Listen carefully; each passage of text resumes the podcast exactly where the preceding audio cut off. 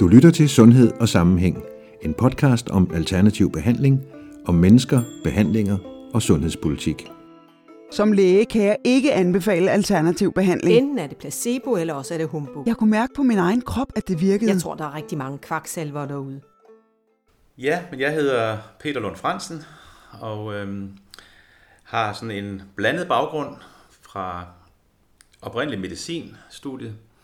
Og jeg faktisk før det læste jeg filosofi og fysik i USA i et år, øh, og startede så på, på medicin her i København.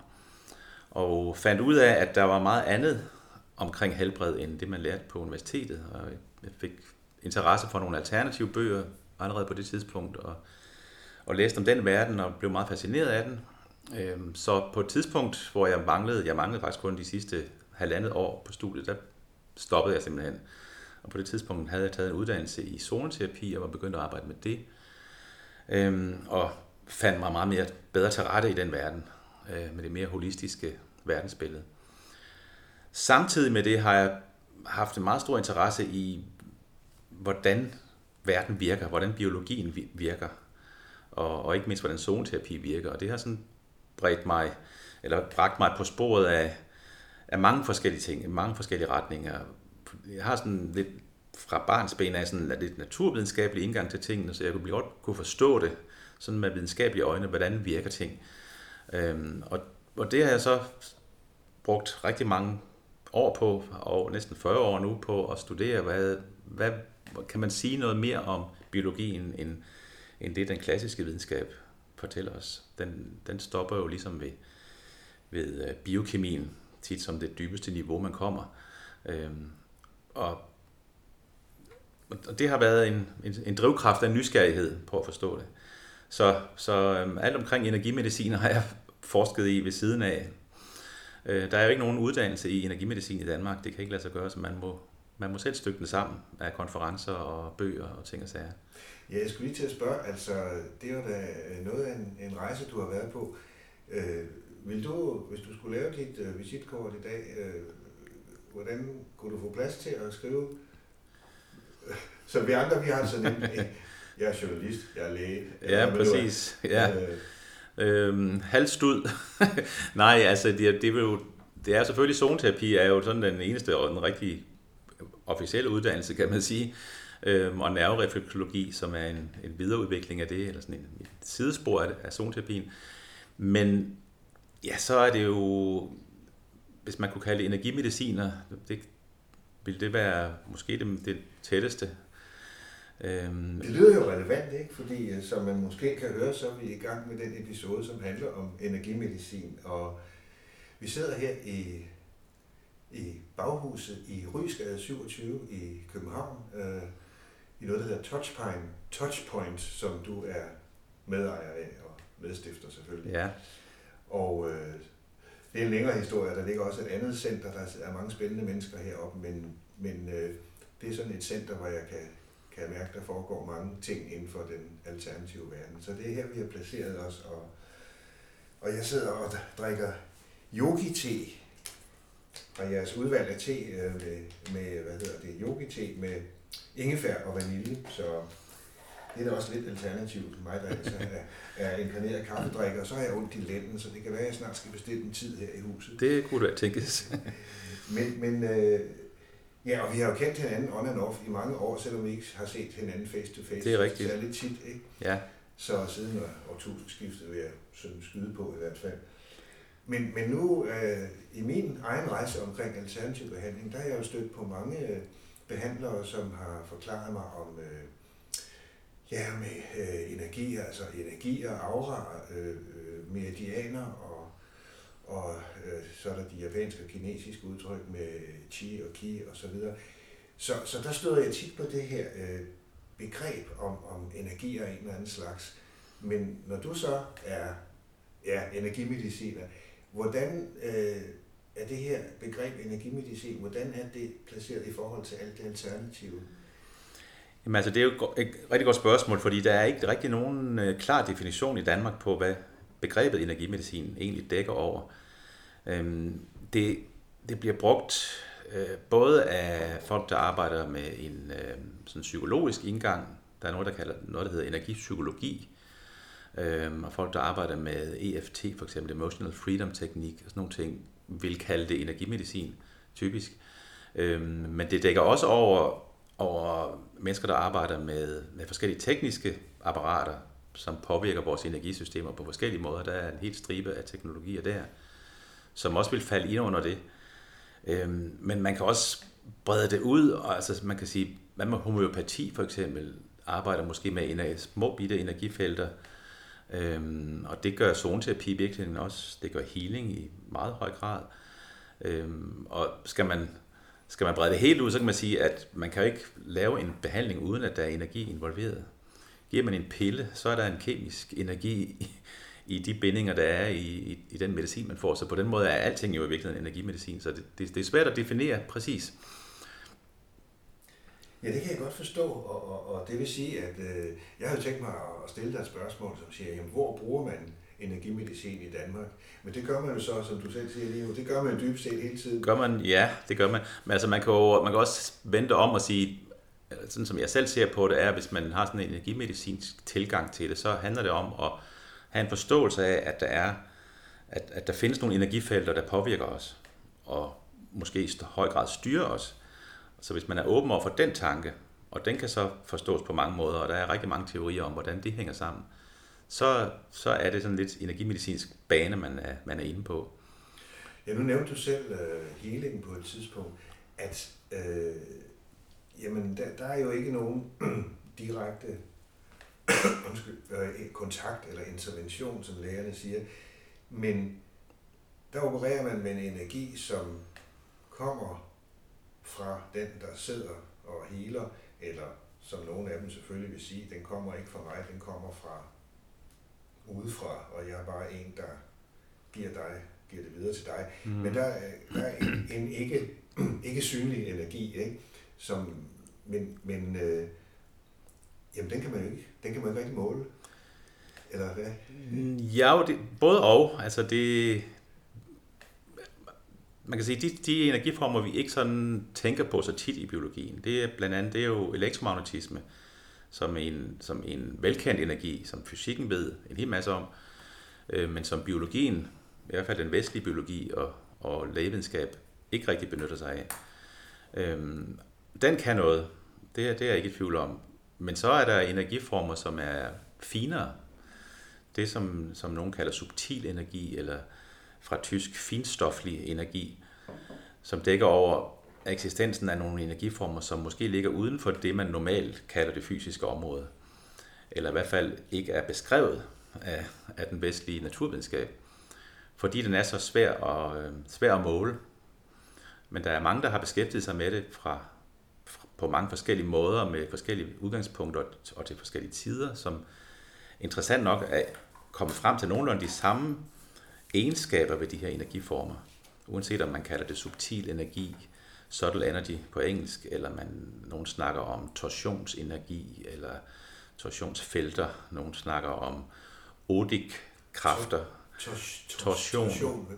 Ja, det betyder virkelig en snoning. Det, det, det stammer fra en russisk forsker, øh, Kosirev, som, øh, som opdagede nogle, han, han studerede nogle, i virkeligheden fra astrofysikken, han var astrofysiker oprindeligt, og kunne se, at der var nogle, nogle ting, der ikke passede mod øh, himmellægerne bevæger sig på, og det kunne han forklare, hvis der var en anden energiform til stede. Og, og det har han så bragt ned på mere jordnært plan og lavet nogle, nogle forsøg i laboratorium simpelthen, hvor han kunne påvise, at der findes en energiform, som er til stede altid, når der sker en eller anden ændring i den verden, vi kender, en, en kemisk eller fysisk ændring, så vil der også være en ændring i den her energiform.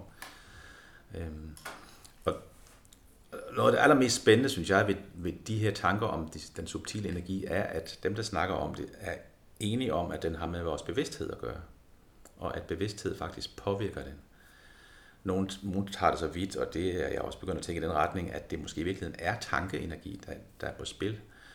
Øhm, og, og, og det kan man så snakker om på mange måder med, hvad er bevidsthed? Er det noget, vi har i os? Er det noget, der vi har en del af, en større bevidsthed osv.? Og det ved jeg ikke, om vi skal i den retning her, men øh, det... Jo, det, det, det kunne da være spændende, altså, men lad os lige parkere den et øjeblik, fordi mm-hmm. Altså jeg tænker også på, øh, mange af os har hørt noget om, om, om hvordan cellerne opfører sig, og, og også er, hvor man beskrevet, at, at cellerne øh, modtager og, og, og, og udsender energi osv. Men, men hvis, hvis jeg nu øh, er hos en, en healer, som holder hænderne lige i nærheden af min krop, er, er det så en, en, kan man så sige, at der går en eller anden energi, som vi måske, eller selvfølgelig kan vi ikke se den, men øh, som går ind og gør et eller andet på mit celleniveau. Er der nogen viden om det? Ja, det er der. Altså, og der vil selvfølgelig være flere forskellige energiformer til stede samtidig. Bare det, at man nærmer hånden, hvis man kommer tilstrækkeligt tæt på, så vil varmen energien påvirke. Øh, den elektromagnetiske felt, der er omkring alt levende, vil påvirke. Og det kan man måle. Det kræver nogle meget dyre måleinstrumenter at registrere det, fordi det er svage felter, der er tale om. Og de er meget svage sammenlignet med jordens magnetfelt, for eksempel. Så det er svært at, at registrere, men det kan lade sig gøre. Og man har faktisk målt, øh, der er både nogle japanske og nogle amerikanske forskere, der har været stand til at måle øh, magnetfeltet fra håndfladen, fra centrum af håndfladen, hos, hos trænede healer. Det er der centrum af håndfladen er det kraftigste felt kommer fra. Og kan måle, at fra sådan en healer er i hvile, til vedkommende går ind i aktiv og bruger sine healing-evner, så stiger magnetfeltstyrken 1000 gange. Øhm, og, den, og det, er ikke som en, det er ikke som en statisk magnet, som sådan en teknisk magnet, vi kender øhm, til at samle søm op med, eller sådan noget for eksempel, ja. øhm, som, som har et fast felt. Det er et biologisk felt, der varierer hele tiden. Det, det har nogle, nogle frekvenser, det svinger med, som endda scanner igennem forskellige frekvensområder. Så sådan en healers hånd, der, der vil magnetfeltet typisk svinge mellem et par hertz til op omkring 30-35 hertz, altså svingninger per sekund. Og meget interessant, så svarer det til, til frekvensområdet, som vores hjernebølger opererer i. Okay.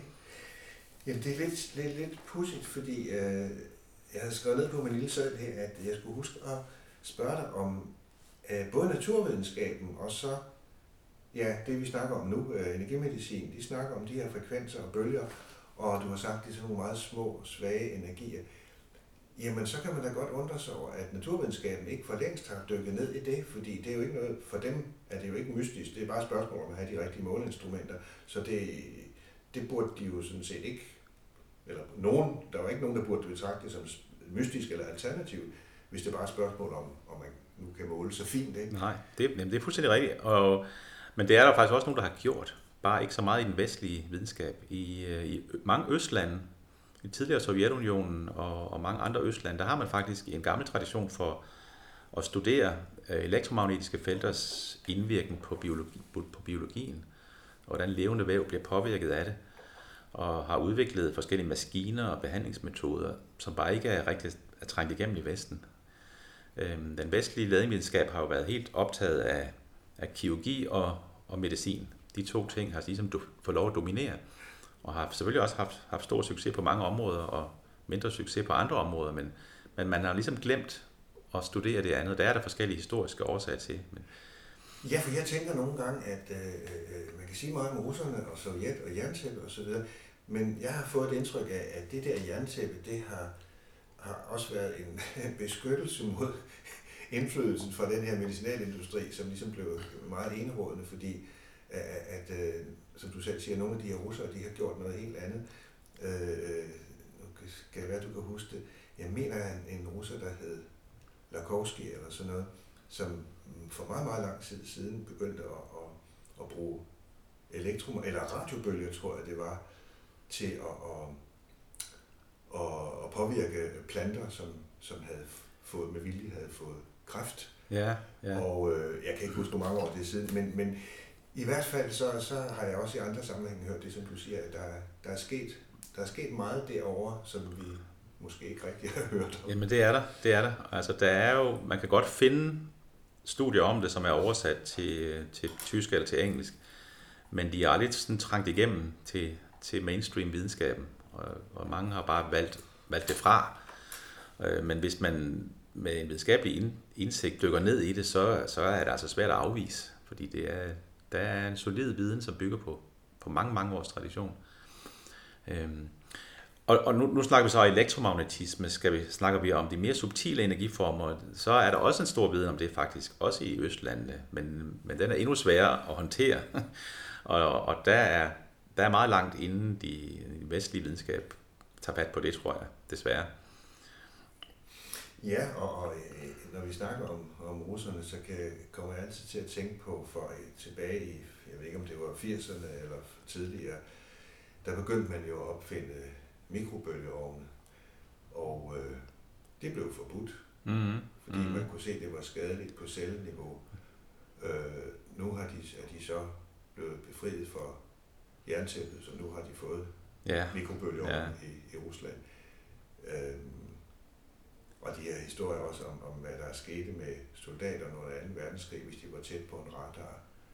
Det var vist ikke særlig ret. Nej, men der er, der er flere forskellige øh, af den slags historier, og jo også, der er også folk, der bliver påvirket af, eller det mener de i hvert fald, de bliver af, af radiobølger i vores omgivelser fra, fra hvad hedder det, mobilmasterne.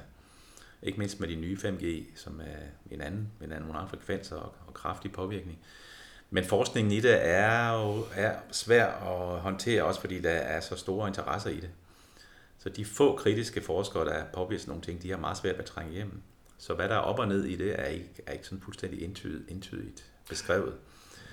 Jeg stødte for, for altså 20 år siden eller sådan noget, så snakkede jeg snakkede og skrev jeg med en, en amerikansk biofysiker, som allerede dengang, inden vi overhovedet havde begyndte at snakke om 3 og 4 og 5G herhjemme, hvor hun så sagde til mig, jamen det er da rigtigt nok, at øh, nogle, nogle øh, radiobølger, øh, nogle meget, hvad hedder det, højfrekvente øh, radiobølger, de kan give en, en termisk, øh, altså en varmepåvirkning, og, og uha, så skal man holde mobiltelefonen langt væk fra øret og så videre. Men hun sagde, jamen hvad med at interessere sig for, ikke kun for styrken, men for frekvenserne? Og, og, det blev jeg mærke i, for tænkte, det der biofysik, det lyder som om, det er noget, vi som er i restordre. Eller ja, ja. Nå, ja, biofysik er jo mange ting også, men, men det er rigtigt, at at det man kan måle, og i forhold til, nu, nu snakker vi om mobiltelefonstråling, er netop en varmeeffekt, at, og det, det kan man forstå, og det er til at håndtere. Øhm, men om nogle bestemte frekvenser danner nogle resonanser i vores kroppe, i vores celler, er, er noget andet, og det, det er der ikke så mange, der, der undersøger og beskæftiger sig med. Øhm, personligt tror jeg, at det, i, i hvor høj grad vi bliver påvirket af det, hænger meget sammen med, hvor, hvor samlet vores eget energifelt er.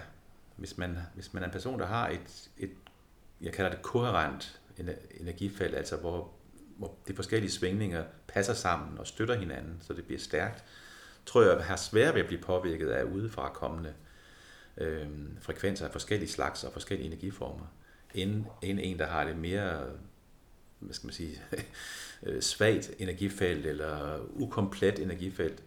Øh, I hvert fald er det jo øh, vist sig, at, at mennesker reagerer meget forskelligt på det. Nogle er utrolig sensitive over for elektromagnetisk påvirkning, og andre overhovedet ikke. Så det, der, der er meget individuel variation i det.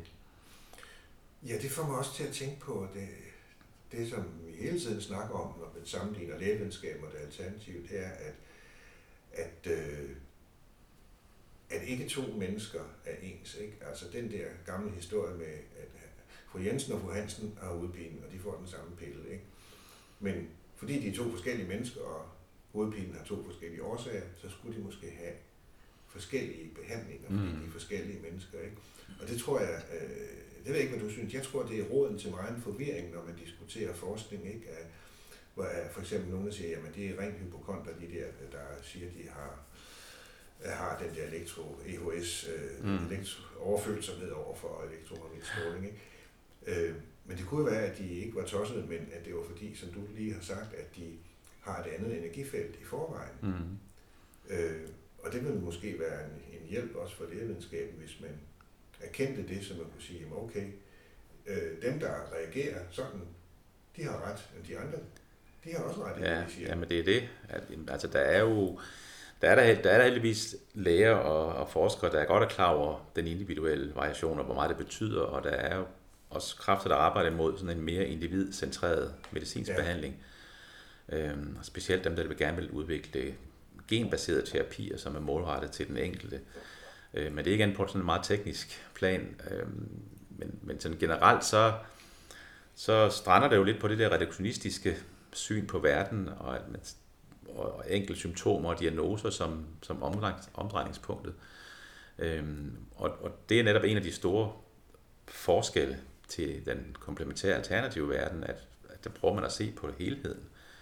Det tager længere tid, Øh, og, der, og behandlingerne er typisk længere jo, end hvis man går til lægen. Og, men det er nødvendigt, hvis man skal nå at få et, et større billede og se på de mange årsager, der kan være. Ja.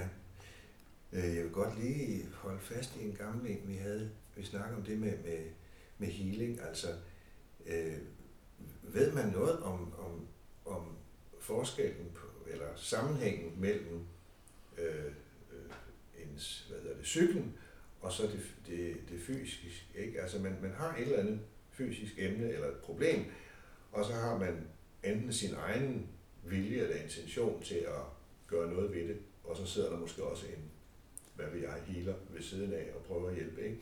Altså, øh, så er vi måske over igen med det med bevidstheden, eller hvad? Ja, det er vi. Det tror jeg bestemt, vi er. Altså, fordi øhm, bevidstheden, som jeg ser det i dag, der, der tror jeg, at bevidst, bevidsthed er, er, dels er noget, der er over det hele, som, hvor hver levende organisme ligesom har en lille, en lille del, har adgang til en lille del af en bevidsthed. Og så har man et apparat, som gør, det, som gør en opmærksom på det, altså, eller gør det en bevidst om bevidstheden, så må sige, som jeg tror, at det er den måde, vores hjerne fungerer på. Øhm, og, og når man fokuserer sin bevidsthed i en bestemt retning, for eksempel som behandler, og siger, nu, vil, nu, nu arbejder vi med den her skulder, som har en inflammation, og sender tankerne i den retning, så tror jeg, at det direkte påvirker og afspejler sig i de energibølger, vi udsender, uanset hvilken slags energiform vi snakker om, fordi de er alle sammen til stede hele tiden, tror jeg. Den elektromagnetiske er en, den vi snakker mest om nu, og den, den, den vil vibrere på en bestemt måde, afhængig af, hvad for nogle tanker man har. Det samme ved de, ved de mere grundlæggende. Fordi, og, og det her, det adskiller sig meget fra, når man, når man snakker frekvensbehandling for eksempel. Der er rigtig mange, der snakker om frekvenser i den her verden, uden egentlig at uddybe, hvad de så mener. Dels, hvad er det for en energiform? Hvad er det, der svinger med en bestemt frekvens? Øhm, og, og hvad mener man, at den frekvens gør? Fordi en ting er at, at få en resonans, men hvis man kan forestille sig, at man påvirker en celle, den har måske sådan en grund svinge i sig, bestemt af den, den, den fysiske dimension. Kan man ramme den frekvens, så kan man få den til at svinge med. Men, men en svingning er jo ikke noget i sig selv, udover at den kan lave en resonans. Svingningen er først noget, når den varierer. Når der er en modulation i svingningen. Altså, ligesom hvis du forestiller dig, at vi holder et ræb imellem os, og, og svinger det op og ned med, en, med, i samme takt. Okay, så er der en svingning. Det, det, det kan da være sjovt nok, men det gør ikke så meget. Hvis, hvis den ene laver nogle variationer, så kan man sætte nogle små bølger afsted, som den, som den anden kan mærke. Så har vi en udveksling af information. Jamen det er jo faktisk det, vi gør lige nu, fordi hvis vi bare, hvis vi bare var stille, eller begge, begge to sad og sagde, mm, altså så vil der ikke være den modulation, ikke, som Præcis. består af vores samtale. Ikke? Ja. Eller om, ja. Øh, det er en modulation i lydbølgerne ja. imellem os. Øhm, på samme måde, hvis det var rebet, der var et analogien, hvis vi strammede rebet helt ud og satte en, metal, en metaldåse i hver ende, så havde vi sådan en lille rebtelefon, som nogle børn har leget med. Ikke? Så, er det, så er det stadigvæk en modulation af en svingning på et reb. Ja, ja, uha, det har jeg prøvet mange gange. Ja, præcis. To, to kon, kon, konservståelser, ja, ja. og så er lang snor ja. mellem der. Det, ja. var, det var virkelig... Øhm, og det er det samme, der sker, tror jeg, i de her energiformer. Det, vi kan bare ikke se det på samme måde lige så tydeligt. Og, og jeg mener vores... Og det her, det er jo for eksempel fra HeartMath Institute i Kalifornien, som arbejder med, med variationer i hjerterytmen, ved man, at, at hjerterytmen danner et magnetfelt, og at ens følelser faktisk afspejler sig i de magnetfelt, har man kunne se. Nå, øh, og, og følelserne dannes, tror jeg, af vores tanker, sådan en masse små tankebits måske, der til sammen danner en følelse, som har en kemisk side, som er hormonbilledet, og en elektromagnetisk side, som man kan registrere, og som påvirker andre mennesker også. Øh, det har man kunne, det har man lavet solid forskning i, og, og det er de samme effekter, der er på spil i forhold til healing-effekten. Ja, det der med, at, det, at ens tanker og følelser, øh, sind, hvad man nu kalder, at det har indflydelse på det fysiske, det har, har lægevidenskab jo vist også i mange år, fordi så, så snart, som du lige sagde, så snart man bliver påvirket af et eller andet, godt eller skidt, jamen så sker der noget, noget hormonelt og kemisk og alt muligt. Ja, andet præcis. i kroppen, ikke? Og det er lidt, det, er lidt, det har jeg undret mig over, at, at øh, den vestlige vid- videnskab snakker om psykosomatiske lidelser, som, som jo netop er, at psyken gør et eller andet ved os, som viser sig i det fysiske. Og samtidig påstår de, at tankerne kan, man kan ikke helbrede med tankerne, eller tankerne har ikke nogen indflydelse. men, men det har de altså. Ja. Øhm, og, og det er der jo masser af andre eksperimenter rundt omkring i verden, der har vist, at, at vores bevidsthed påvirker vores omgivelser direkte. Øhm, det er registreret ved sådan nogle indviklede forsøg med, øh, med tilfældighedstalsgeneratorer for eksempel, hvor, man, hvor, hvor folk, der, der øh, fokuserer deres intention i at påvirke, hvordan en computer laver handelsvis et tal eller nuller, faktisk kan påvirke det. De kan gøre det fysisk også, hvis man har en masse små bolde, der falder ned over sådan et system med små pinde, så de bliver, ups, så de bliver delt ud i, i, øhm, i forskellige rum. Så kan man med sine tanker sige, jeg vil godt have, at de går mere til højre eller mere til venstre. Og det sker faktisk, har man kunne påvise. Det er, effekterne er små, og man skal gentage det mange gange, men det, statistikken er fuldstændig overvældende. Ja, det, ja jeg, har godt, jeg har godt hørt om den. Øh, Ja, specielt amerikanerne lavede sådan de der, hvad pokker var det, RNG, Random Number Generator, Ja, som de ja. det. Og, og så kunne de tydeligt se, at øh, hvis det her skulle være tilfældigt, øh, det var det så ikke, fordi tilfældigheden, den var, eller der var så stor forskel trods alt på det tilfældige og på det, de så gjorde. Præcis. Eller, de påvirkede Ja, den her ja. maskine. Ikke? Det er det, der hedder Global Consciousness Project. Det kører faktisk stadigvæk, hvor der er flere hundrede altså nogle computer, der laver tilfældige tal, stillet op rundt omkring i verden og koblet sammen over internettet, så de samler alle dataene sammen.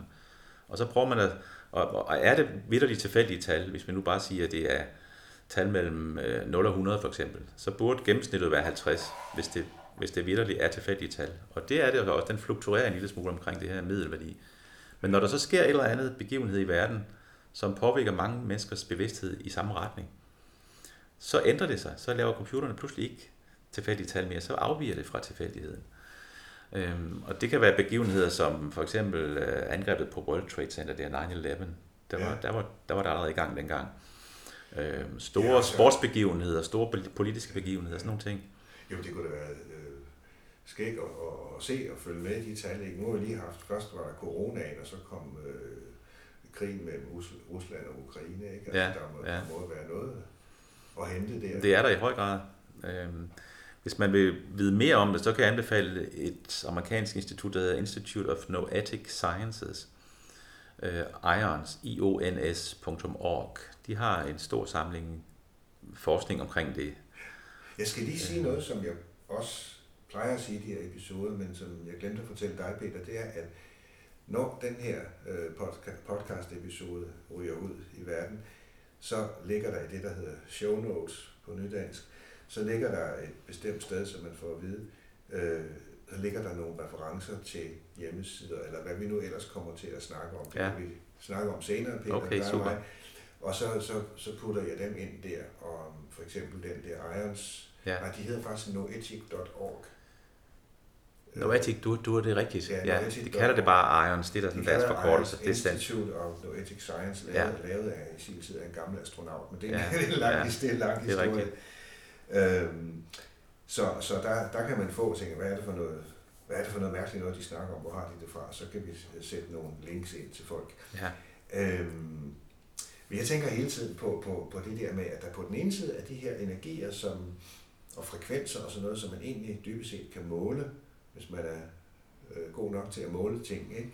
Og, og, og så øh, der, hvor naturvidenskabens kæde måske hopper af, det er der, hvor vi begynder at snakke om, om, om sammenhængen med, med bevidstheden, og apropos det der med tilfældigheden og alle de der tal, vi lige snakkede om. Ja. Øhm, og så i den forbindelse, så kommer jeg igen til at tænke på, jamen hvad er det, man ikke ved om vand? Nu sagde du også noget med homøopati på et tidspunkt. Ja. For det skændes man jo altid om, ikke? Altså det, jamen altså, der er så mange, der har været ude efter homøopatien, ikke? Og, og måske kan man sige af gode grunde, fordi altså, enhver idiot kan se, at der ikke er et eneste molekyle tilbage. og så, ja, der, der stopper festen så, ikke, inden for naturvidenskab. Og det kan jeg sådan set godt forstå, det giver ikke mening. Men problemet er bare, at der er så mange, der oplever, at det faktisk kan bruges til noget. Præcis, og det er jo vel det, det er knap så kendt i Danmark som mange andre steder i Europa. Altså Tyskland og Frankrig for eksempel, der kan du købe homopatiske midler på alle apoteker, og det er ja, ja. masser af læger, der, der ordinerer det. Øhm, nej, men det handler, det handler igen om, om, hvor svært det har været at påvise, at vand faktisk kan, kan oplære information, som man må forestille sig, det er det, der sker. Altså når man laver et homopatisk lægemiddel, så tager man jo et, et eller andet stof, øhm, og og opløser det i vand, og så fortynder man det vand rigtig mange gange. Så, så mange gange, så der teoretisk set ikke er eneste molekyl tilbage af det oprindelige.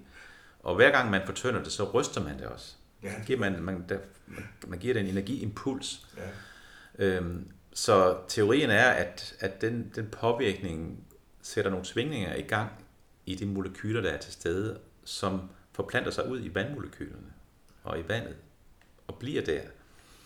Øhm, og, og det har, der er lavet forskning med det, kontroversiel forskning, som, øh, som viser, at effekten er reel nok. Øh, men den, det er ikke trængt igennem. Altså, der, det var måske der, noget, vi skulle skrive, når jeg laver de der show notes, hvis vi kan finde et... Ja, men det er, okay, ja, ja, men der er links til, der er en, en berømt YouTube øh, video blandt andet med Luc Montagnier, som en fransk, han var faktisk Nobelpristager han døde sidste år. Han død. Ja, øh, han fik Nobelprisen for at påvise HIV-virus, altså AIDS-virus. Øhm, og, men kastede sig også over forsøg med homøopati, øhm, og har påvist nogle fantastiske effekter med, med, hvordan man kan overføre information fra DNA-molekyler via vand. Øhm, okay. Men en forskning, som har fået, mange har fået øjnene op for det, fordi han var Nobelprismodtager og en velanskrevet forsker. Men hans kolleger, de synes, nej, han var en gammel tosset mand, der har fået skøre idéer. de, de turde ikke røre ved det. Og der er desværre mange eksempler på, på gode forskere, der har fået afbrudt deres karriere, fordi de kastede sig over nogle, sådan nogle kontroversielle ting her, som, som øh, for mange var, var modstandere af, uden at i virkeligheden have sat sig ordentligt ind i det.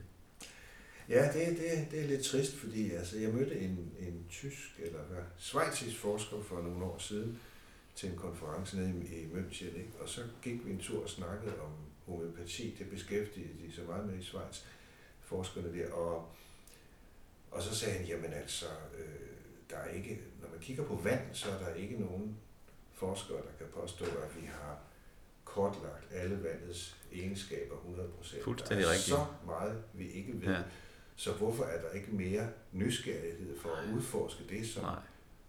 den største del af kloden han består af? Det er det, jo.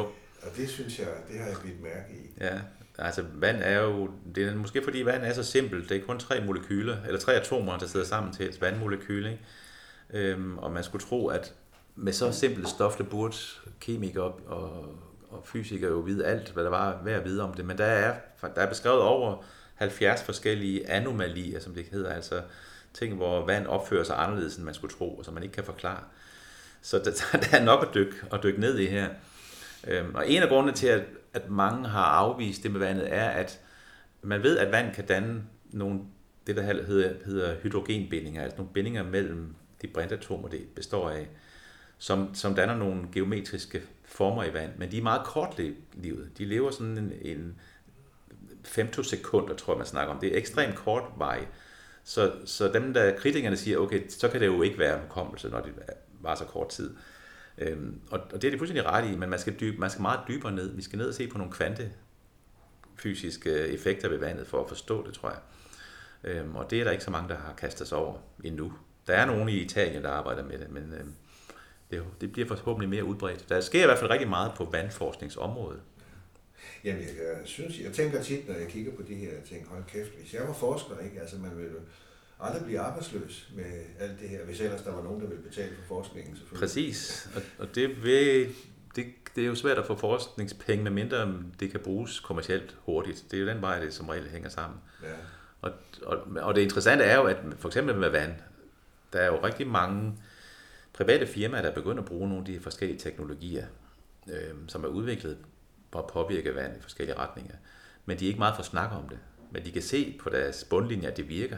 De kan spare nogle penge i forhold til nogle processer i, i forskellige øh, fabrikker og sådan nogle ting. Nå, nej, nu, nu snakker vi ikke homøopati mere. Nå, nu, nu, nej, du tager lidt bredere. Men, ja, ja, ja, ja, ja, præcis. I, i alle mulige brancher. Men bliver vi i, i den, den medicinske verden, så er, er det jo også øh, tilfældet, at mange virksomheder for eksempel betaler øh, nogle medarbejderordninger, der gør, at de kan få alternativ behandling, for eksempel, fordi de kan se, at det virker. Og der er, øh, der er sports, inden for sportsverdenen for eksempel, er det utrolig udbredt med mange forskellige øh, alternative terapier, både, både manuelle og, øh, og andre teknologier og medis- energimedicinske ting, fordi de kan se, at det virker. Sportsfolkene heler hurtigt, når de er skadet og så videre, kan komme tilbage på banen. Øhm, så der kommer man udenom, men, men i læge, lægevidenskabelig verden, der skal man have evidens for, at man vil acceptere tingene, og den, det kræver også, at, at man forstår de grundlæggende mekanismer, og, og det, er dem, det er det, der mangler. Ja, det er lige præcis det der med, øh, med de grundlæggende mekanismer, fordi øh, herhjemme, der har vi diskuteret eller skændes om i overvis, øh, jamen virker det nu det her alternativ? Og en af politikerne, hun sagde engang, min sundhedsminister, hvor svært kan det være? Altså virker det, eller virker det ikke? Ja. Punktum, ikke? Ja. Og så sad vi andre og kiggede, ja, det er altså måske ikke altid sådan en. Men så, så snakkede jeg med en formand for lægeforeningen en gang og, om forskning. Og han synes jo, det, man skulle forske i noget og se, om det virkede det alternativ. Men, men øh, homøopati for eksempel, sagde han, jamen det var altså fuldstændig usandsynligt, at den forklaring, altså den virkningsmekanisme, den var så usandsynlig, så hvorfor pokker skulle man bruge tid på at forske i det? Og det, det har jeg sådan husket, fordi jeg tænkte, nå ja, men det, vi kan da godt skændes om, at nu skal lave lodtrækningsforsøg eller andre forsøg, ikke? Men hvis man på forhånd siger, det der, det er simpelthen helt ude i hampen, så det, det Ja. dropper vi ikke, det forsker vi. Præcis.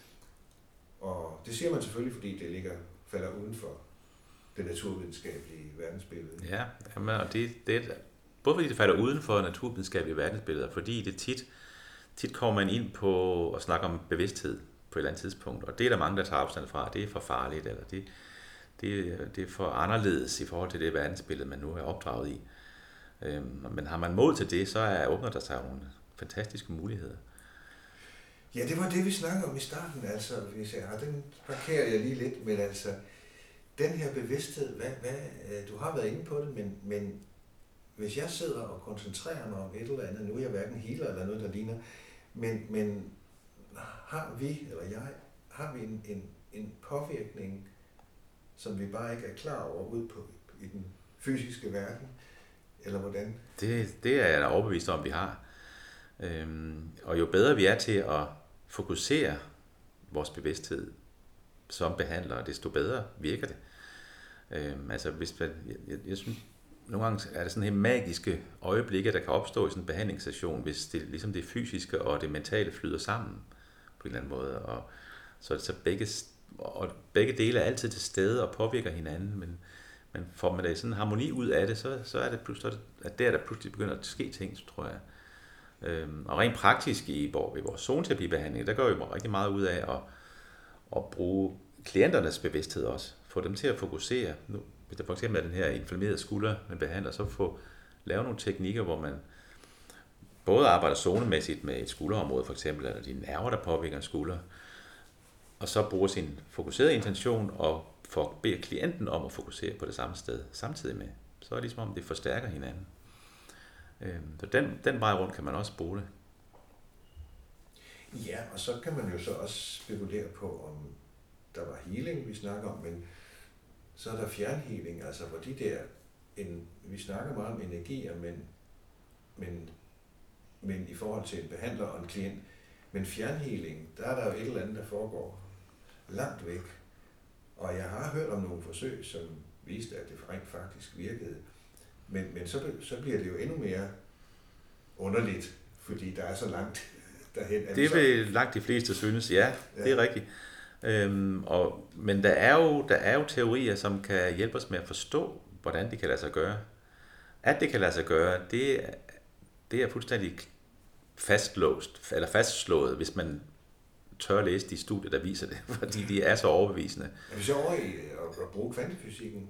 Ja, det er en af mulighederne. Det er at bruge kvantefysikken, og for eksempel det begreb, der hedder entanglement, som handler om, eller, eller på dansk, øh, for, forbundethed, eller sammenfiltrethed, ja, øhm, som er et, den helt kort fortalt går det ud på, at hvis to partikler, og fysikere elsker at snakke om partikler, hvis to partikler har været i nærheden af hinanden, og, og ligesom udvekslet energi, vekselvirket med hinanden, så vil de altid have en forbindelse. Så selvom man fjerner dem langt fra hinanden, hvis man så påvirker den ene, så vil den anden ændre sig tilsvarende.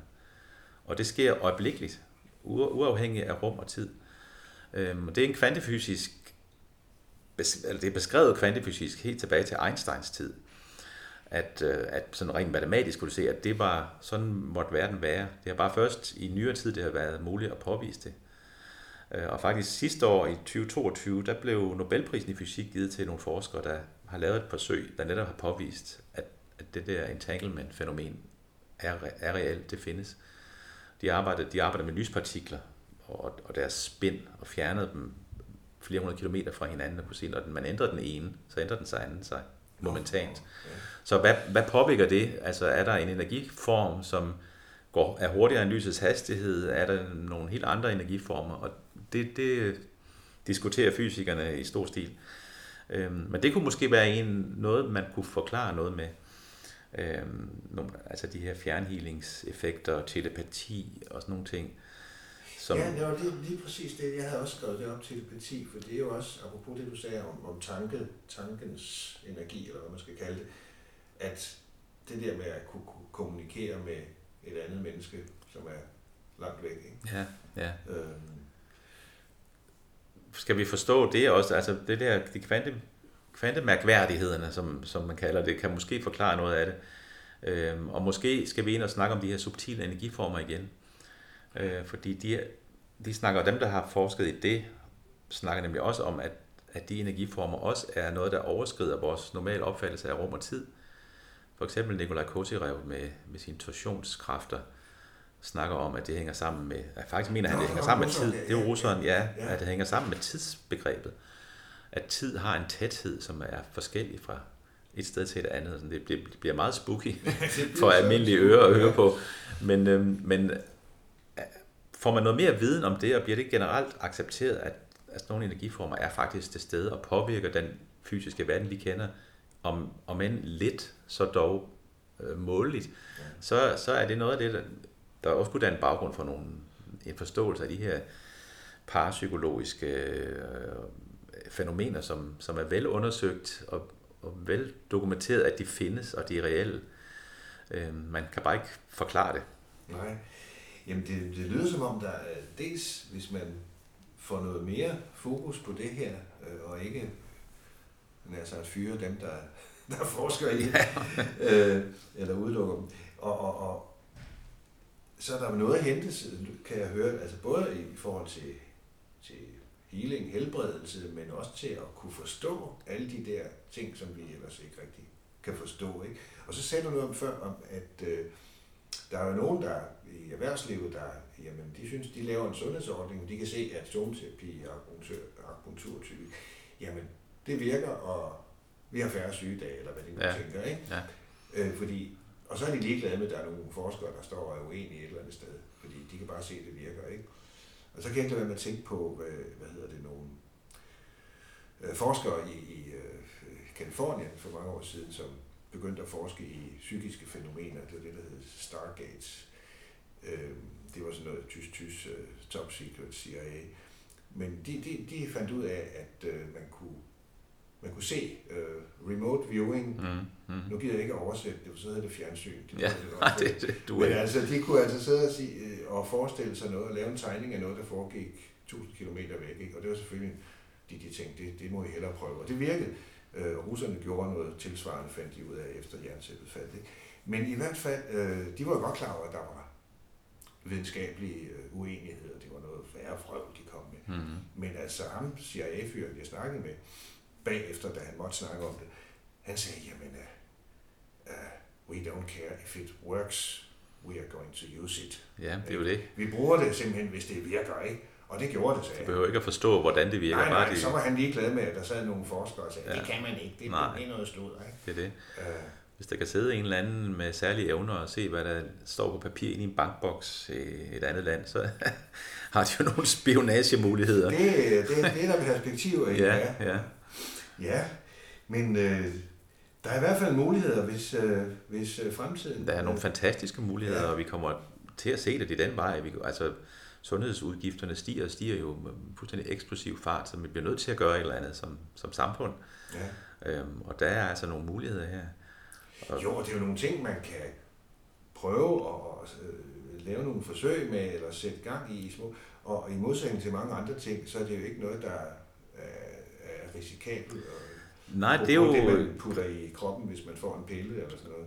Altså risikoen ved, ved behandling med forskellige frekvenser kan jo selvfølgelig være, at hvis, hvis man rammer en frekvens, der er skadelig, Nå, så ja, hvis det potentielt... kommer med nogle radio- Ja, altså for støvler eksempel. på, ja. Altså, der, der kræver det, at man ved, hvad man, hvad man har med at gøre. Og, Ja. ja. Men altså, det er stadigvæk...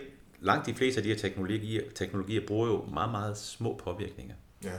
Og det har netop vist mig, sig, at hvis man finder den rigtige, nu, nu siger jeg sådan en helt banal, finder den rigtige frekvens med den rigtige styrke, så kan der være en stor biologisk effekt. Det er sådan en biologisk vindue, hvor effekten er stor. Det er ikke et spørgsmål om at skrue op for styrken, så virker det kraftigere nødvendigvis. Det handler om at finde lige præcis den rigtige dosering. Øh, og og den, den rigtige informationsmængde. Fordi når vi siger energimedicin, så er en anden måde at se det på er at kalde det informationsmedicin. For det er i virkeligheden to sider af samme sag. Øhm, og, og det er også grund til, at det i Tyskland for eksempel findes der et selskab, et Degeim Deutsche Gesellschaft für Energie und Informationsmedizin, som netop ligesom bygger bro over de der to emner, eller de to begreber. Øhm, fordi energi i sig selv er ikke interessant. Den er interessant, fordi den har noget information med sig, og, og ændrer en information måske, eller påvirker noget, noget i en bestemt retning, fordi den overfører en information. Ja, de der, de der, de der svingninger og deres styrker og sådan noget, ikke? apropos igen, vi fører en samtale lige nu, som Ja, ja, står og sådan ja. noget, ikke? Altså det er jo selvfølgelig, det er jo informationer, det kan jeg godt se. Det er det. Altså, når man, hvis vi hører en, hvis vi hører en øhm, tonegenerator, der laver sådan en sinustone, som det hedder, den mest rene form, Mm. det lyder forfærdeligt enerverende i længden. Det, er det er jo en frekvens, vi hører, uanset hvilken frekvens det nu er. Øhm, hvis der er mange frekvenser samtidig, så bliver det til en klang. Og så har den allerede en eller anden betydningsindhold. Altså, man kan godt høre forskel på musikinstrumenter for eksempel, selvom de spiller den samme tone, fordi klangen er forskellig. Ja. Og det er det samme, der er i, i energimedicinsk påvirkning. Det er, den påvirkning har en klang, uanset om klangen består af lys, eller består af elektromagnetiske bølger, eller består af lyd, som vi kan høre. Jamen, der er også mange, der arbejder med, med musikkens indvirkning på, på det psykiske og med lydhealing. Men det, det, det, det tror jeg, vi vil gemme til en anden Ja, det er en anden stor, Så et andet stort og spændende felt. hold da op. Jamen, øh, Peter, jeg tror, jeg vil til at runde af, fordi det her, det har da været en, en spændende rejse, vi har været ude på, og vi kunne sik- kunne sikkert godt lave øh, indtil flere episoder, fordi der er nok Det kunne vi, ja, ja, men jeg har jo lavet foredrag om det her i en 18 timers foredrag, delt op i en hel masse emner, så Hold der, der er nok at snakke om. Ja, for søren da. Jamen, øh, det vil jeg sige tak for på mine og på lytternes vegne, og, og, og den gode energi, jeg synes, jeg lige har fået, hvordan har du et godt råd til, hvordan jeg bedst kan bevare den, når jeg skal ud i Københavns gader? Jamen altså, øh, du kan jo forestille, sig, forestille dig, at den sætter små svingninger i gang i dine celler, som ligesom spreder sig ud i hele organismen og i hele din vandkrop også, som er... Nå ja. Det, det, det er noget, kommer vi ikke ind på her, men det er et andet spændende felt, når vi snakker om vand. Øhm, og bliver opbevaret der, så kan du altid øh, hente den frem igen, hvis du får brug for den. Jamen, det lyder godt. Så vil jeg slutte af med at drikke noget af din te her. Ja, jamen øh, så vil jeg sige tak for invitationen til at være med i den her podcast, Jesper. Ja, selv tak. Jamen, lad os, lad os trykke på knappen. Den her episode ryger ud på nettet midt i juni 23, og hvis du kan høre nogle fugle eller humlebier, så er det fordi havedøren står åben. Har nemlig 27 i skyggen lige nu, og jeg er smidt det meste af tøjet. Og jeg drikker hele tiden, altså vand. Nå, men næste episode kommer efter sommerferien, og hvad den kommer til at handle om, det er en hemmelighed, for jeg ved det heller ikke endnu. Er du nysgerrig på det, du har hørt, så ligger der fakta og links som, om det, vi har snakket om på podcastens hjemmeside, og den finder du via din app. Det er det, der hedder Show Notes. Og Facebook-gruppen hedder naturligvis Sundhed og Sammenhæng. Har du hørt noget om sundhed, der giver mening for dig, er det helt fint. Men du må ikke opfatte det som sundhedsfaglig vejledning. Den slags får man som bekendt kun af fagfolk, man har mødt personligt. Musikken var af Clive Romney, og din vært også denne gang, det var mig, Jesper Madsen. Vi høres ved. Ha' en god sommer.